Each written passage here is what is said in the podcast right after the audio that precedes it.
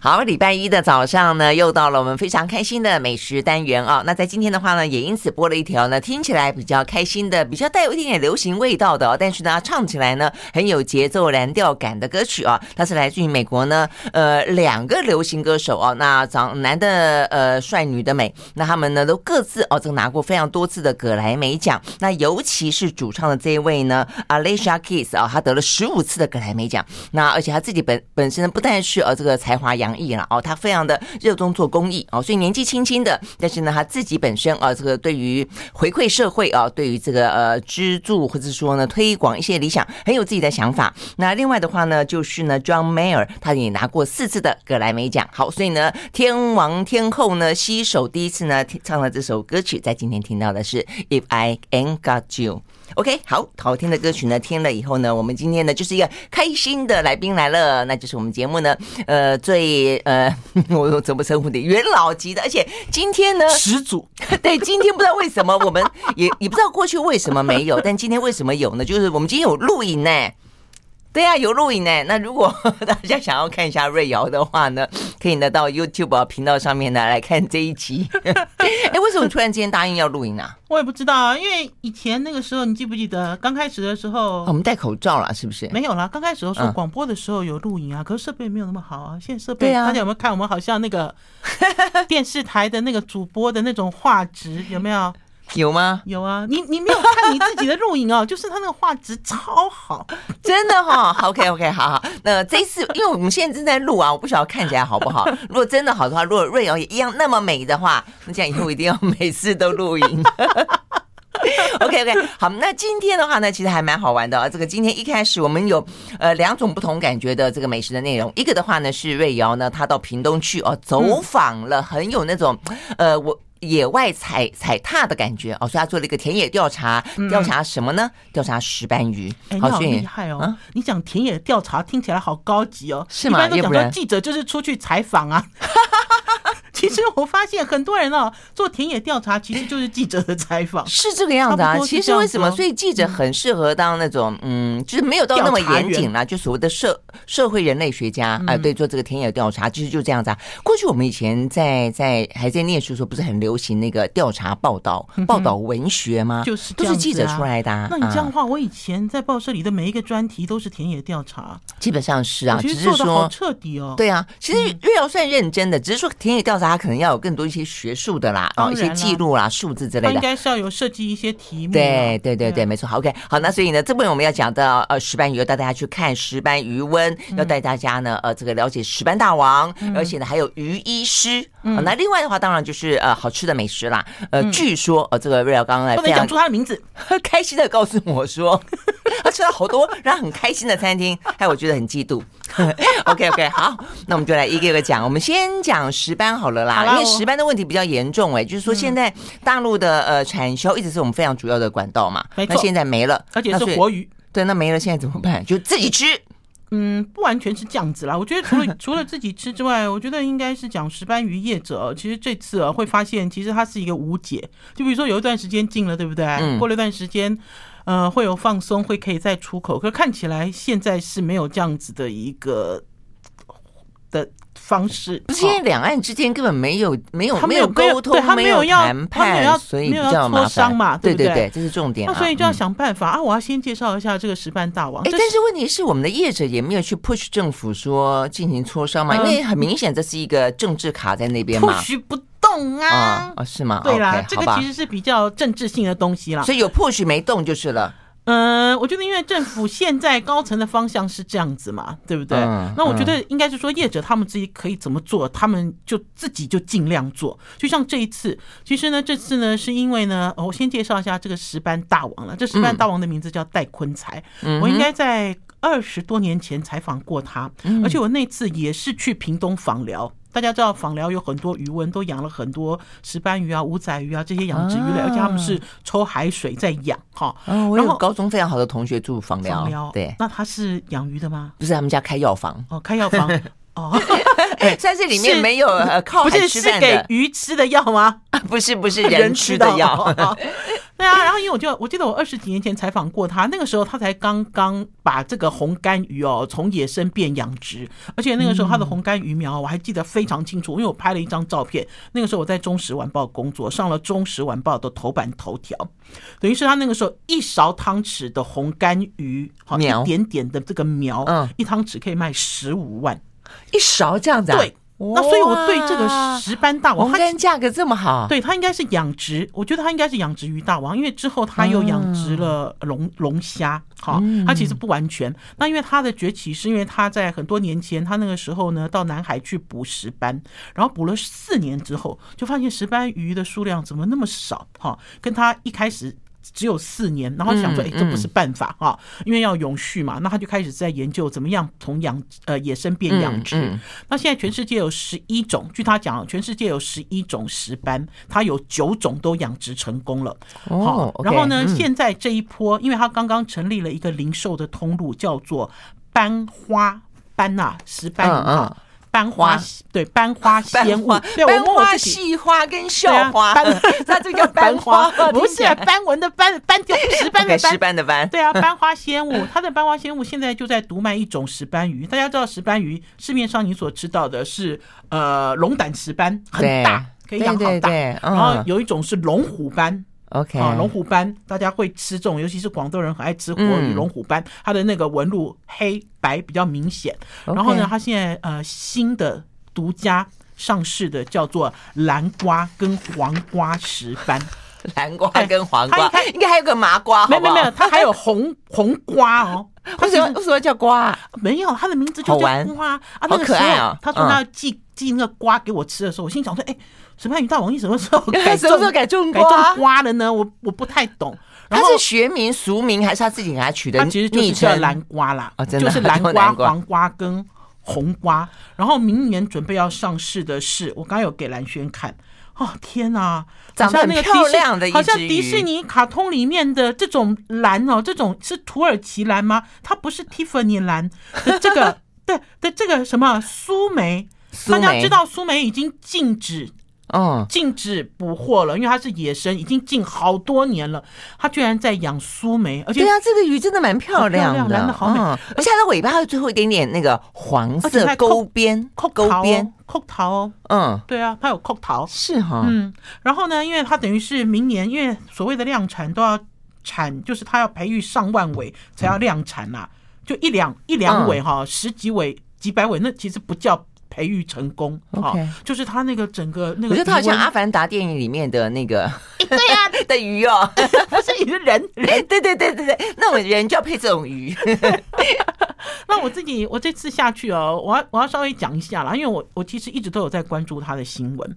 然后呢，因为我个人，但我要先讲，我觉得这样蛮棒的，因为我们上次访问一个海洋大学的教授啊，他就觉得，呃，哎，对对，他出了一本书嘛，哈，对对对，他就一直讲到说，他觉得台湾是一个海岛，而且台湾的这个渔产这么的丰富，但台湾从来没有真正自己去建立过自己的海产的品牌。他说非常难得的是澎湖的天河鲜物嘛，对不对？他说是唯一一个，但是他就说怎么会只有一个呢？他觉得天河鲜物现在不养鱼了吧？天河鲜物已经变成综合卖场了吧？所以啊，他就认为，他就认为说，其实应该有更多的品牌，就是说，呃，从产地到直销，或者通通都外销，然后都用那种非常廉价的方式。因为其实早期也不见得廉价，但就是它事实上呃没有到那个可以的价格。因为其实早期有养鱼的在卖鱼啦，哈，然后其实现在有品牌，可是这些品牌通常都是产销班的品牌。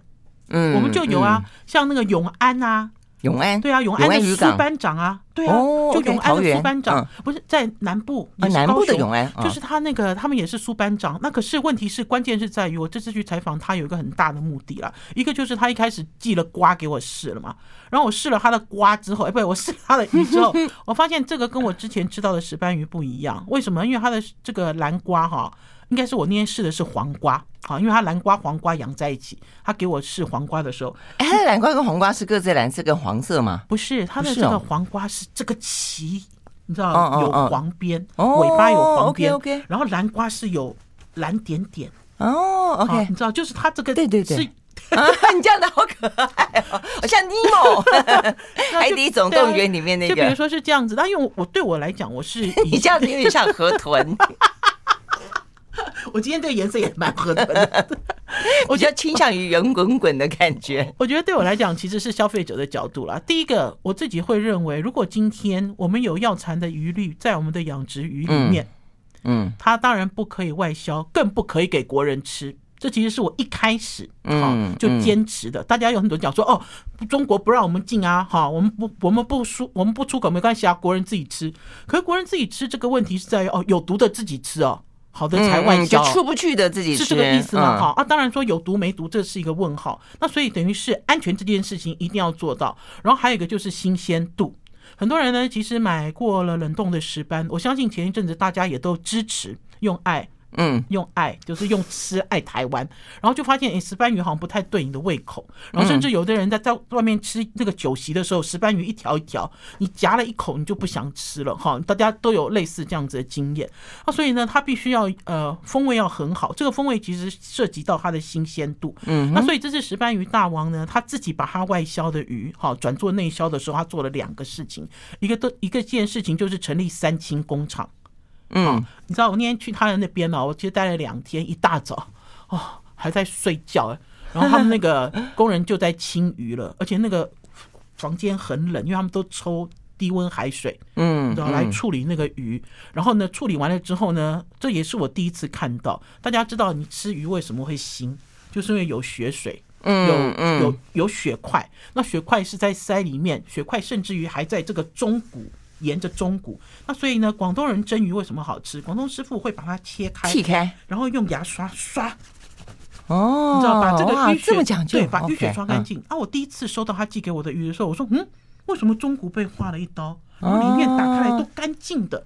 那我去了他的三清工厂，他都帮你处理好了就是了。对啊，他他立刻就活鱼，他就杀，然后三清之后我就看那个那个工人哦，就拿刷子在刷这一条。嗯，那我觉得因为他是鱼的内行，所以他知道要怎么样让鱼哈很干净。你收到之后，你吃到这条鱼，它虽然不是活鱼，可是它是滑的。嗯，大家知道那个鱼新鲜哦，一定要拆封之后有很多黏液。鱼新鲜其实是有一个特征的哈，而不是说摸起来涩涩，就很多黏液哈。然后你去蒸的时候，那个鱼就有那个鱼肉滑滑，然后甚至是完整的块状。哦，而不是说，是是是，鱼肉好吃，这是一半一半一半的，而不是说你去吃半桌，那个鱼肉搓下去都粉的、紧的、粉的、是是没错、散的，嗯，好，我觉得这个对我来讲很重要。好，当然还有 OK，等一下，好，那所以呢，我们休息了再回来啊。这个我们刚刚讲到一个是呃卫生啊，一个就是安全哦，跟药检有关，跟这个新鲜有关。休息了呢，再回来继续聊他怎么做到的。嗯。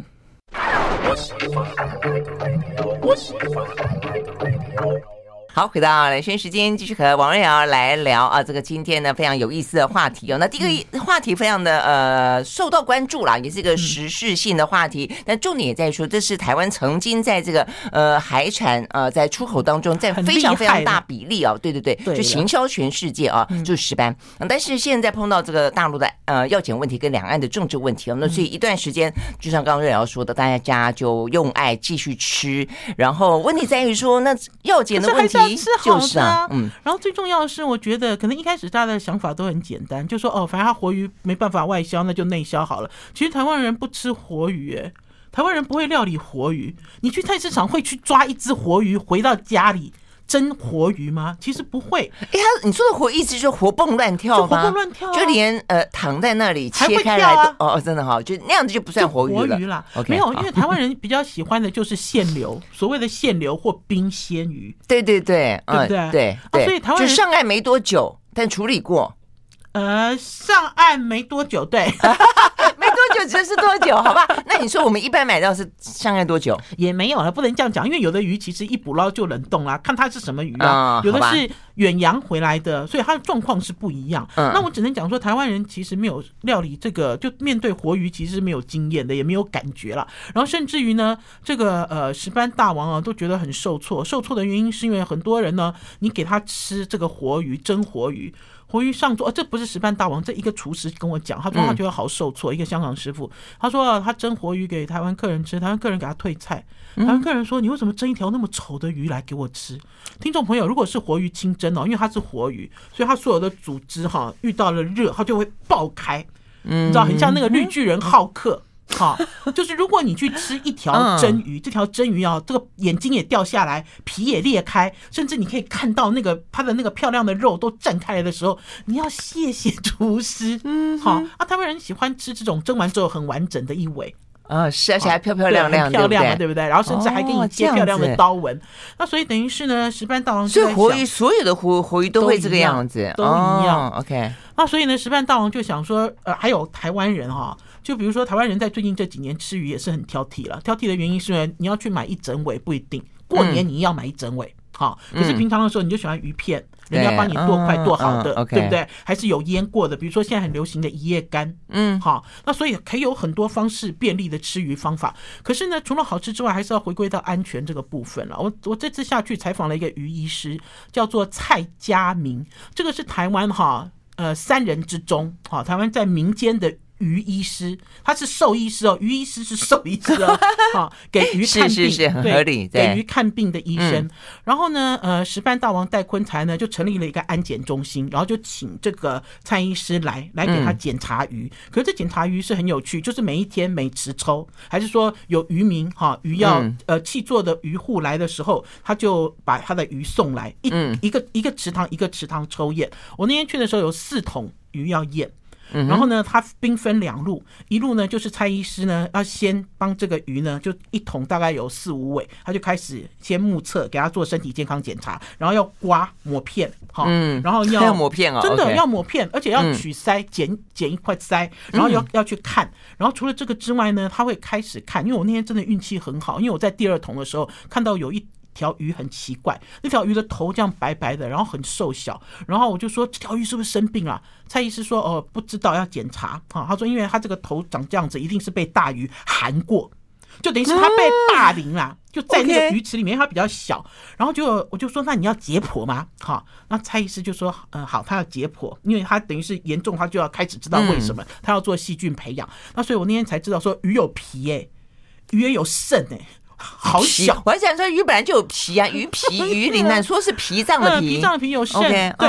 然后呢，他就把它剪下来，然后就开始去做化验。然后最重要的是，我刚才有讲兵分二路，最重要的一路就是这个鱼肉剪下来哈，现场就可以开始检测十种。药物的残留十种哦，就自己检测哦。那老实讲是有官方检测，可是官方绝对不会逐批。好，就是法令上其实有规定，其实有一些用药是因为鱼生病了要用药，可是跟蔬菜一样，你要过了那个期间。没错，没错。啊，可是大家知道，所以它并不能够保证哦，它不用药，但它至少是药物用了以后，它会有一段时间会会发散掉，就不会造成对于人体的危害。这个是所谓老师讲，通过安检的概念。对于渔民的角度来看，他如果看到鱼生病了，他投药了。看到鱼翻肚子了，你下一个动作是什么？就是要捞啦，就跟种菜是一样的。那所以，其他的鱼就危险了嘛。所以这里面其实是管理有关，而且我还听到了一个东西。我一开始我其实也很吃惊，因为那个班花的总经理啊，我第一次跟他碰头的时候，他就跟我讲说，他来这边工作，他的老板就是戴坤才，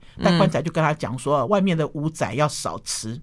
嗯，他说因为五仔哦，其实抗生素的残留哈。呃，其实可以上网去查了，就抗生素的残留其实是很高的。所以意思是不是台湾的养殖鱼其实用药都用的，其实坦白说，我觉得对，我觉得可是我觉得还是在管理。然后最重要的是，就我们刚刚讲，就是你可以用药，因为你要要守它的病虫害，但是你必须要去。做点，然后最重要的还有要检测，我觉得大家还是要眼见为实，对不对？哎，好，我的检测报告。所以你的店看完以后，他的安检中心替石斑鱼替他卖的这个斑花做了检测十种，所以十种都通过。呃，他我我有偷偷问于医师哈，于医生说他其实也有气作户拿来检没有过哦，OK。然后可是他们很好玩，就他要买他的这一池鱼的时候哈，他就先付他钱，说我要检验。嗯，好，啊，如果不过，我就不给你买。可是我给你额外的钱，否则的话，他为什么要给你验？他没有理由给你验啊。啊，是啊，是啊。其实过了一段时间合格了之后，就等于是你我要买你的鱼，还是我自己的鱼要出，全部都要一池一池的验过。对啊，因为这个对于养殖户来说算是你的成本嘛，因为你必须验要钱嘛啊，所以很多人就不愿意验。为什么？因为这个验的钱他不要出啊啊，或者这个太太贵。哎，那所以如果大部分都已经可以通过的话，那照理来说就可以重新外销了。没有跟你要跟中国大陆要有谈呐，你又没有人跟你谈，你也没有人要去谈，对，什么也没有 谈。Okay, 对，所以这是一个很明显的问题。而且老实讲，以前他说从香港还可以转进中国大陆，现在不行。也不行，所以他现在在香港，比如说他所有的产量，香港占两成，嗯，然后现在呢，新加坡地方呢，新加坡最近有在出货，可是关键是在于东南亚的国家，他们养石斑也很厉害，价格、品质竞争上，对，嗯嗯，都有对手就是了。OK，好，所以我们对于呃我们啊算是还蛮引以为傲的石斑，呃，今天呢有了更进一步的认识了。OK，我们休息了，回到现场。好。I like 103, I like radio 回到蓝轩时间，继续和现场邀请到的王瑶来聊呢。呃，好吃的东西，我们刚刚聊到的是石斑了啊。嗯、那石斑的话呢，我觉得这听起来真的蛮蛮值得去支持的哦。所以你刚刚讲说这个戴坤才他成立了一个叫班花，对，他是在网络上面可以去、嗯、去购买，网络上可以找到了。因为老实讲，它的品牌名字很大，叫龙店。只要是有使对，只要是有使用活鱼的人，尤其是活石斑鱼，大家知道你们啊，去香港以前早期去香港吃的石斑鱼都是台湾过去的，是啊，而且都是。台湾的活水渔船运过去，嗯，好量很大，然后甚至于呢，在这一次在这次发生这个药残事件之前，其实有一大批南瓜、黄瓜已经外销中国大陆了，也是活鱼，嗯，然后就忽然间 close 下来了。OK，就等于是全部都停住了。那所以我自己会觉得啦，就他自己很得意，他都会讲说，全世界的人都可以吃到石斑鱼，要感谢他。我的确也是这样子认为，因为如果没有他做养殖，这些石斑鱼呢，它都都都要被列为濒临绝种嘛，对不对？像苏梅一样，对对对，像苏梅一样。可是我现在比较开心的是，大家其实，在过年，尤其是现在要过年了嘛，准备要过年了，大家都希望有一个好吃的全鱼，漂亮的鱼。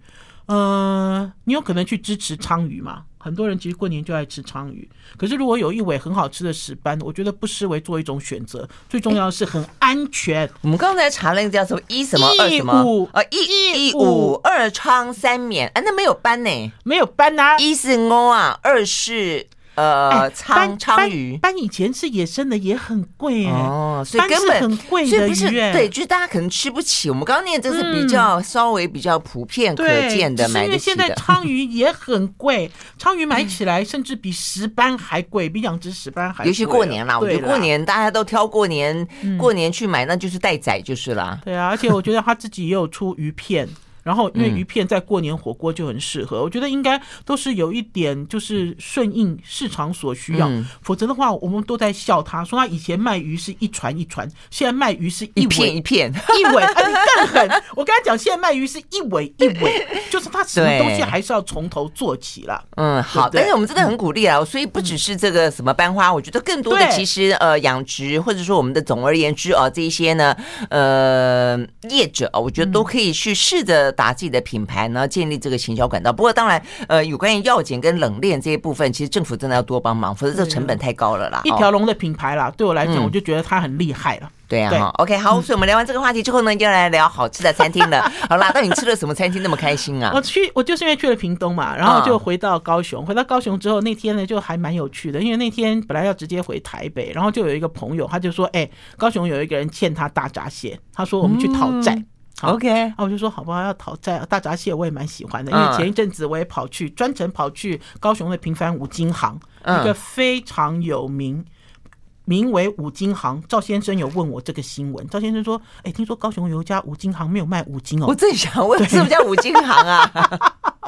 它很有名，因为它呢很像台北的上影水产，可是我觉得比上影水产更厉害，因为它的这个待客料理，它的一楼是食材。好，它的食材有和牛，有活海鲜，然后有这个肉片，好，然后有这个所谓的这个各式各样的调味料了，就是你可以采买的东西，然后还有熟食便当，哦，有很便宜的，有很贵的。那为什么是五金？他当当初卖一些锅碗瓢盆，不是不是不是，因为他顺便做，因为他的五金金啊金啊，他的五金哦，他的五金就是和牛嘛。就是活海鲜嘛，不是啊，就活海鲜啊，然后就是那个什么那个日本伴手礼啊，什么之类的，还有清酒啊，这样子，还有很厉害的取这个名字就是了。然后因为我其实前一阵子我也有下去吃了，因为一直有高雄的贵妇朋友跟我讲说，哎，平安平凡五金行是大闸蟹闻名。我那时候我还不太懂，结果我那次下去吃的时候，我本来也没有管什么，我们就就在那边一直吃我们要的帝王蟹啊，吃我们要的和牛啊，吃我们要的什么，结果我就瞥到隔壁有一桌一对男女。他的桌上哈我我不骗大家，因为有影片嘛哈，他的大闸蟹堆这么高，两个人哦。大闸蟹像山一样堆下来，哇！它这个至至少超过 十。哎，听说其实，在在大陆很多吃蟹的人都这样吃，哎，可是，在台湾我没有看过。因为就打开，而且三呃两个动作，吸一边吸一边就丢掉。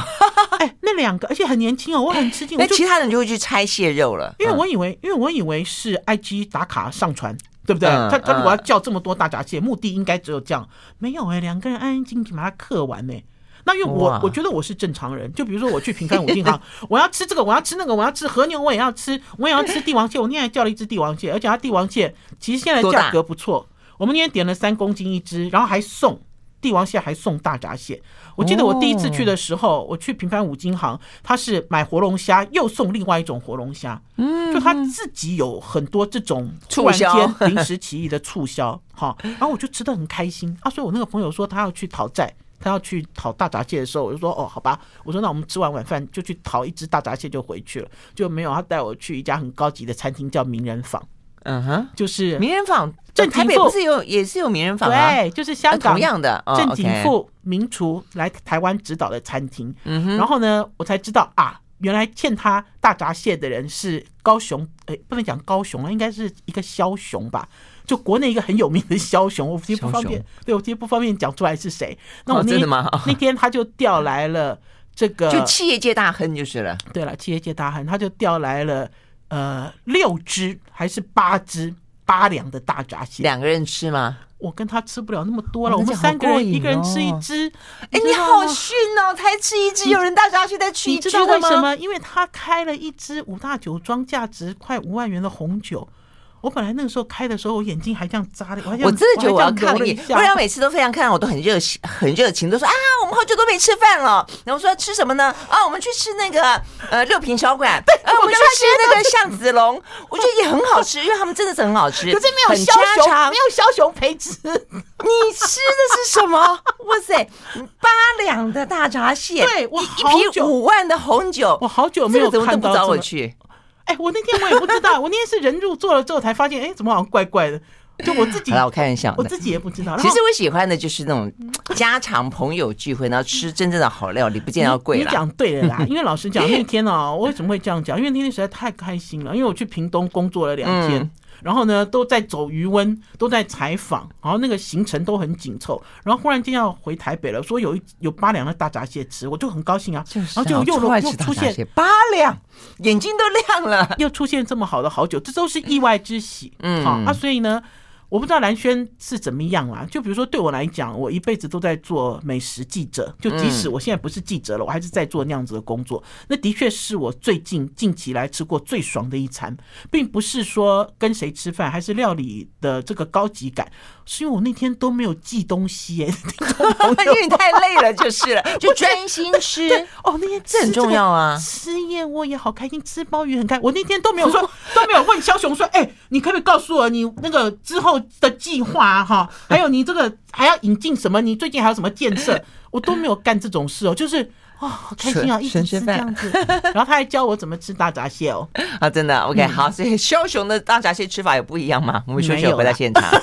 I like 好，回到雷轩时间，继续和王瑞瑶来聊好吃的东西啊。这个哇塞，礼拜一呢，呃，才礼拜一哦，就聊到这么 这么澎湃的呃，这个呃好吃的东西，实在是不过要碰到枭雄才可以啦，对不对？也没有了，我觉得这个食材吃的实在是太……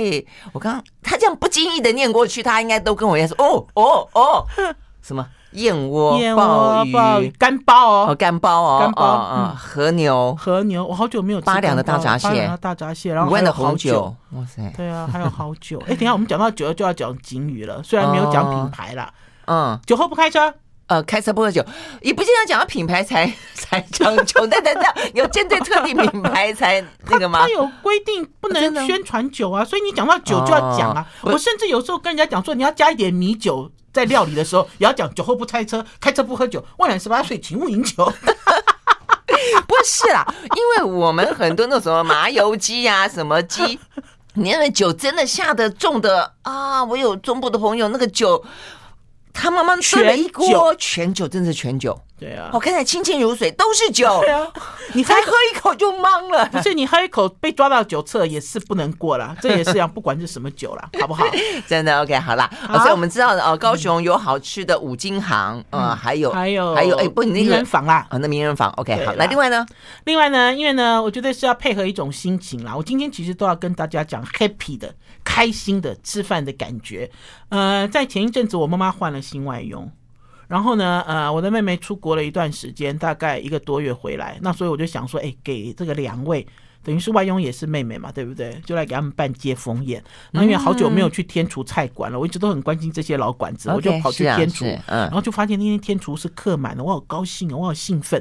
那可是呢，菜吃完之后，我就很想让呃这个新来的外佣看一下我们中华料理厉害的地方，因为我想让他看一下拔丝。哦，他是哪里来的？他是印尼。对，okay, 然后因为我自己觉得啦，在这个比如说像老老派的中餐厅里面，很适合接风，因为我们那天烤鸭也吃啦，嗯、北方菜也吃啦，是啊，然后连炸酱面都吃了，然后点菜的人还说：“你们还要炸酱面哦？”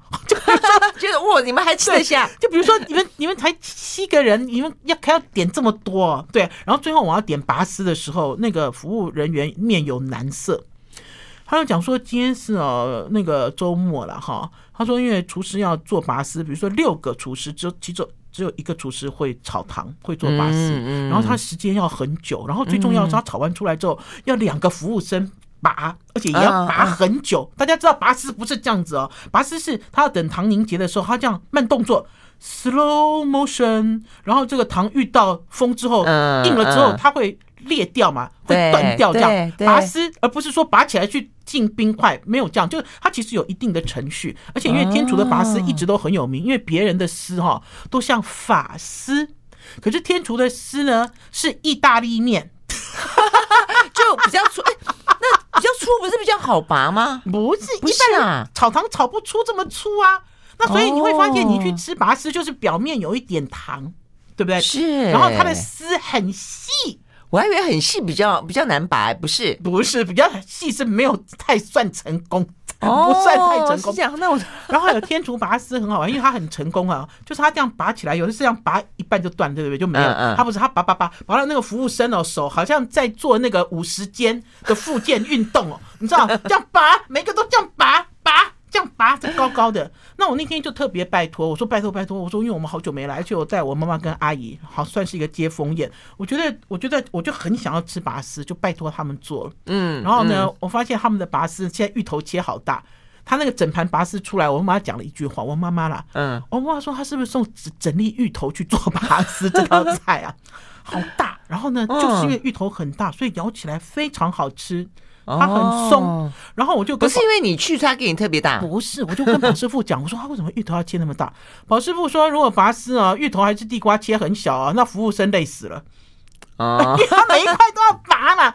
你想想看，我今天如果切八块，我拔拔十块，我拉拔拉拔十次，没错。如果我切小块，一口一个，我的天哪，你吃的很爽，这个服务生累死了。那这样有道理。要是我是服务生，我一定呢一个芋头直接直接做一个就好。你个不错，你也比比较有良心，两个。那我觉得，因为它就是大块切割，然后因为它外面的糖衣，现在人都不太吃糖，它就是大块切割，里面的芋头是它的原味，然后配合这个糖就很好吃。那我记得我以前在很多年前，我的确采访过天厨的拔丝，然后呢，那个时候也是这样一见报之后，因为那在中国时报，天厨的人就说不要再报了，我们没有再出拔丝了，我们不出了。我说为什么呢？他说因为每一桌都要点拔丝，他们真没办法。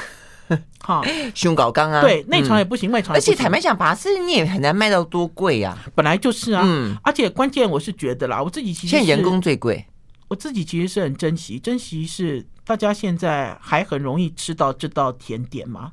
我们经常在讲哈，很少外国料理有桌边服务嘛，大家都好喜欢看那个法国主厨在那个葡萄，就是那个柑橘。有没有？嗯，好像那个在削苹果，那个柑橘皮不断，没错。然后淋上酒，然后这样给你做可丽饼，轰一声，哇，好高兴啊！这样。那可是老实讲，严格说起来，我们有很多中菜哦，也有这样子的仪式感。嗯，就像烤鸭也是，对，烤鸭是。我们那天去吃他的烤鸭，烤鸭现在已经有有懂得这种桌边秀了。对，就是他至少他秀鸭子给你看。然后呢，老实讲，我们以前去天厨哦，服务生要来服务我们都说不用，我们自己来。哈，就是我们就自己动手很快。可是因为那天大家想要聊天，因为好多人都好久都没见，然后有的是新朋友，然后就让他全程服务，然后就发现哎，他就帮你包烤鸭。我以前不是哦，就是哦，你你公筷也不用了，对，公筷收走，你知道，我们自己玩哈。那所以我自己其实，在那一天，我其实一入座，隔壁就有一个人叫我。我不认识，是粉丝，而且一看也知道他们也是来聚餐的，嗯，就是差不多那个年纪，哈，像类似同学会，还类似像什么，然后也可以看得出来，有人搞不好从很很远的地方回来。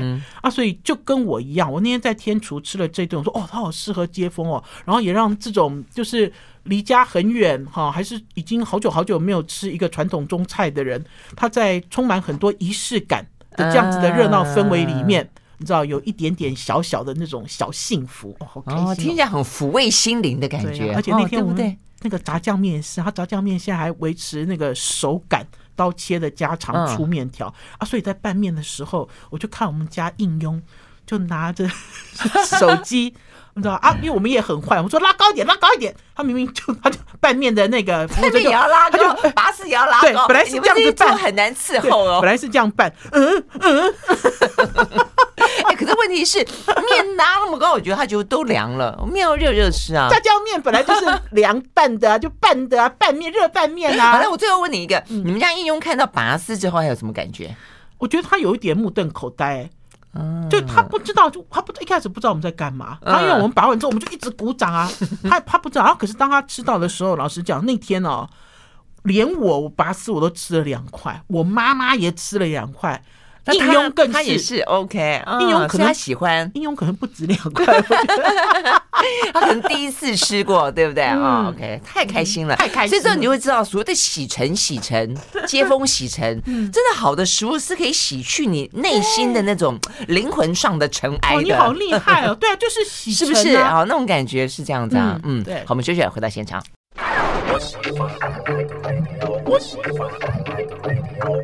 好，回到兰萱时间，继续和王瑞瑶来聊好吃的东西啊！这个在礼拜一呢，让大家听了以后呢，口水直流，但是呢，精神百倍，觉得呢，人活着上班的一天，管他是不是上班的，是人生啊，还是有很多很多很美好的事情值得期待。好，最后，最后我要跟大家介绍高雄洲际酒店，他们也是洲际，我现在听到洲际，洲际酒店怎么了？啊，不是那个洲际，我们上次才讲洲际啊，洲洲际。哦、oh，OK OK，你说的是大饭店，嗯嗯嗯，OK，对啊，他啊，那个有一个地方，讲的是私厨，不是了，周记，嗯。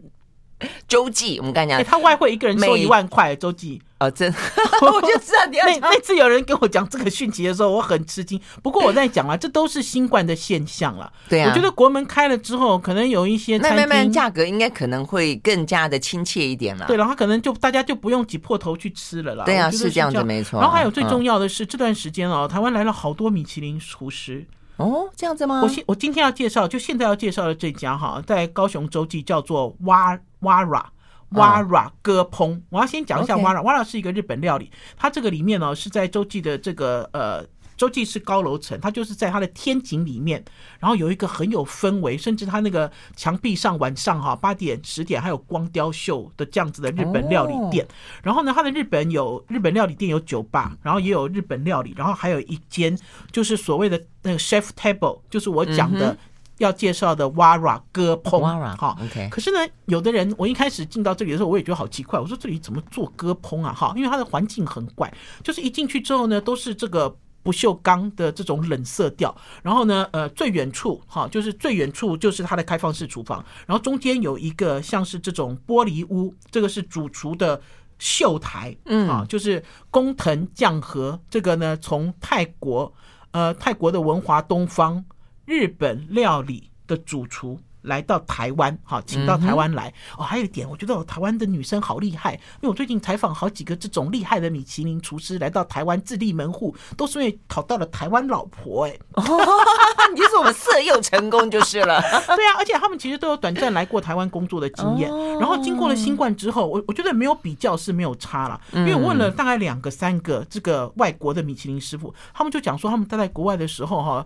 呃，学呃自己的小孩就学有问题，然后呢，整个这个就是这个氛围环境哈，然后也会觉得很绝望。那所以呢，他们比较之后呢，就发现回到台湾，而且回到台湾，家人还可以在一起啊的那种感受。台湾本来就是本来就是一个很宜居的地方，没有还有生活起来很舒服。新冠的时候，他在跟我讲，疫情相对来说比较平缓。他说小孩就学的问题的时候，我才说哦，大家其实面临的问题并不是说你想象中哈这么简单。好，不管他这个工藤将和呢，他以前呢就是在京都也跟着米其林二星师傅，哈，就是一直都他的左右手。然后之后呢，就是被派往呃曼谷。好，曼谷的文华东方酒店。然后这次呢，也是因为跟他老婆讨论之后，决定要回到台湾啊。然后决定回到台湾洲际。我刚才要讲这个空间环境，一个是开放式厨房嘛，一个就是玻璃屋主厨的秀台。然后在最前面就有所谓的这种上菜台。大家知道，在吃日本料理的时候，他会拼嘛。比如说他这个生鱼片啊，旁边就有一些什么东西，他会给你拼组。所以等于这个空间环境呢，分层次。然后这个三个区结束之后，就有一个 U 型包围的座位区。嗯。所以这里面大概只能坐十七个人，就你要换位置哦，不用，就你坐进来你就坐，比如说我坐左边，我坐右边啊，这个我就可以一览无遗。然后呢，Wara 是什么意思？Wara 是稻草，那可是呢这一季刚好碰到了秋冬，所以它有很多稻熏的料理。所以我一进去的时候，我说：“哎呦，怎么特技来了？”就这个轰。因为它那干稻草就丢进火里，然后他就把鱼啊、肉啊什么就拿去熏。那我自己呢？我发现日本蛮爱最是最近还是一直都有这样的料理，用倒熏。它这个是一个传统的料理，是源自四国了。他说早期哦，有一段时间哦，就是呢，呃，等于是官方规定不可以吃生鱼，那所以呢，他们用熏的方式伪装这鱼已经熟了。这是真的，这是真的，这不是乱讲话，真的。就像以前上有政策，下有对策。敬酒的时候不是吗？大家都有办法想办法喝酒啊，对不对？不是吗？然后 原来是这样子。对呀、啊，是真的警语啊！酒后不开车，开车不喝酒。未满十八岁请勿饮酒，因为 我又讲到酒了。好了，我我要赶快讲，因为他其实做的是京料理，而且他做的是京都的会席料理。很多人会认为我会席没有什么好吃的。我去日本，对不对？只要参团，大家都给你吃会席啊，就是季节性的东西，然后分量很大，给你吃饱，分量也不一定大了哈，就是给你吃饱这样子。然后最主要是喝酒。可是它是我最近这几年来吃过，我觉得它的料理的细致度很高，然后呢，会让你觉得，哎，我吃到一半呢，我吃到。寿司，他给我握了一罐寿司，那个黑尾中腹上面那一片有七公分这么长，七公分。他我知道这个寿司的这个时候，我觉得我就半饱了，一罐不是就从头吃到尾，因为你知道你有先付嘛。对不对？就你前面，你如果依照这个会席料理的规矩，它有一道一道一道。我其实吃到寿司，就生鱼片完了之后吃到寿司，我就觉得半饱。那因为那菜它不是不光是菜量大，是因为呢它的菜做的很细，哈，因为它有米其林，就它是这个等于是米其林的这种经验，它的菜很美。然后最重要的一点，我终于哦在高雄碰到一个正常的日本料理师傅。这个高雄好多这种哦，顶着米其林光环来的日本料理师傅哦，你知道眼睛都长在头顶上，然后可是这个工藤不是，这工藤哦，你问眼睛长在眼睛该长的地方，对，而且他就是做一个 所谓的名厨应该要有的态度，他就是你问他任何问题，他都回答你。就比如说，或许我们在聊道熏，或许我们在讲这个手球寿司，嗯，还有捏这个手球寿司，他就会讲说，这是艺伎，为了艺伎化完妆要吃东西，哦，小小的。你知道小小的对，塞进嘴里 啊，所以等于是在这个用餐的过程里面，你有任何问题，你都可以提问，然后你可以做很好的沟通，然后可以看到主厨亲自做所有的料理，包括在熬酱，你知道吗？包括这些细微的动作，你都可以被他所感动。哦，我好喜欢他哦，真的，而且餐价很实惠。他说啊，他不是很帅吗？人体是很帅的，我就知道，因为一定要这样问，哎、因为通常瑞会喜欢的厨师、主厨一定是帅。哪里有宝师傅又不帅？可是我要讲的 是弥补吗？这个师傅很老实，这个师傅讲说，用很多在地食材的目的就是要降低餐费。嗯，他很老实哦，他绝对不会讲说我是米其林主厨哦，我就是要卖这样的价钱。他不是，所以他告诉你，他使用在地食材的最大目的就是可以接地气，可以让这个餐价你知道没有那么昂贵。嗯，这样听很棒啊！因为其实吃东西本来就是除了食物本身的美味之外，其实环境啦、跟人跟人的互动啦，用心对不对？我觉得就很都很好好感动。包括这个外场从大阪 Hotel W Hotel 挖回来的这个啊是吗？这个外场叫李燕的这个很可爱的女生。OK，好，所以听起来真的是瑞瑶呢、嗯、吃了好多餐哦，这个很开心的。所以我们两个人约，你是不是应该升级一下？那我带你去高雄，可以哦。OK，我们时间到了，拜拜。